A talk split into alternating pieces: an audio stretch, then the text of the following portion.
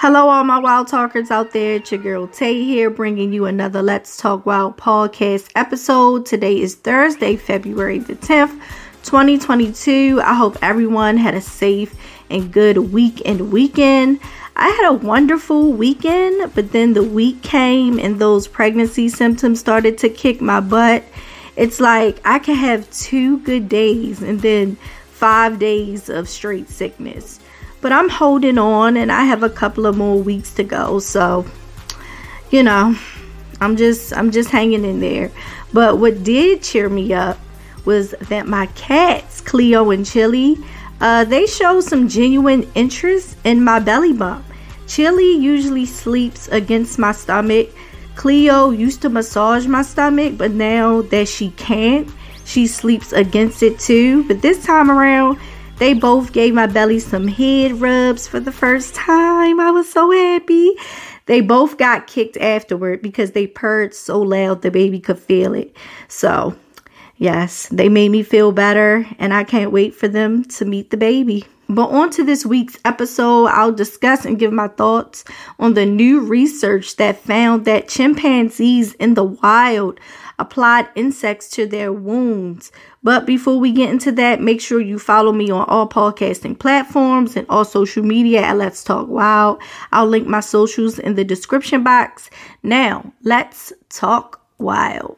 Okay, so new research published in the Current Biology explains and shows how wild chimpanzees in Gabon, West Africa, were observed applying insects to their wounds and the wounds of others in their community. This is the first time this type of behavior has been seen and documented. In November 2019, Alessandra Mascaro Look, I apologize if I'm saying these names wrong, okay? I apologize in advance, okay?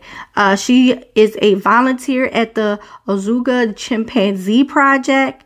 She observed a chimpanzee named Susie catch a flying insect, put it in her mouth, and then apply it to her young son's wound. From November 2019 to February 2021, researchers observed this behavior on 76 open wounds on 22 different chimpanzees.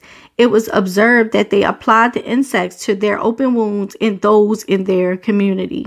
In one instance, an adult female named Carol was grooming an adult male named Little Gray and saw that he had an open wound. She caught a flying insect and little Gray took it from her, put it between his lips, and put it on the surface of his wound. Carol and another adult male, Theo, used their fingers to move the insect on the wound surface. Then another adult male approached them, took the insect out of the injury, put it between his lips, and reapplied it to Little Gray's wound. Researchers don't know what type of flying insect is being used yet, but they believe that this may be some type of medicating behavior. Some believe that the chimpanzees are showing pro social behavior seen outside of the human species. They are showing actions that benefit each other, like humans empathizing with each other. But this topic is still up for debate among scientists. Okay, so first of all, I'm happy that this behavior was seen being done by wild chimpanzees and not captive ones.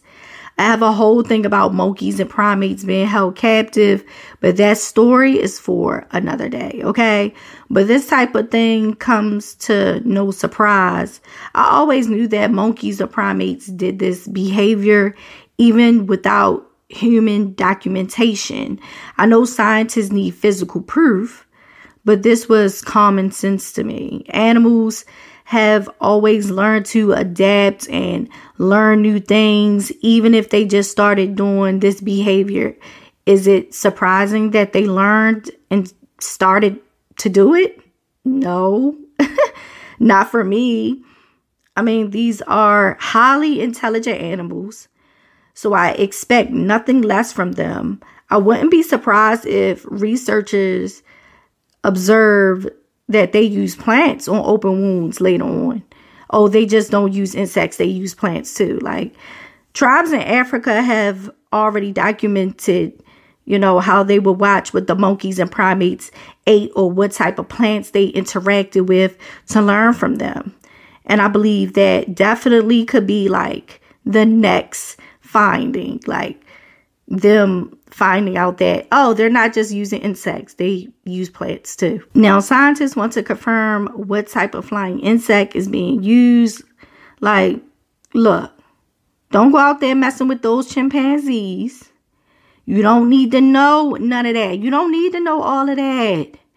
You got the main information you needed. They are actually using the insects on their wounds. Insects being used for medication purposes have been done for centuries. Observe harder and compare flying insects in the area, but don't go out there with tranquilizers trying to to sedate a chimpanzee just to see what insect is being used. I hope that's not what they're they're thinking about doing because it's not that serious. Humans just have this thing of needing to know every single thing. We need to know what insect it is. No, you don't. Just know that they're using it on their wounds. You don't need to know what type of flying insect they're snatching out the air and crushing in their mouths and putting it in their wounds. Okay?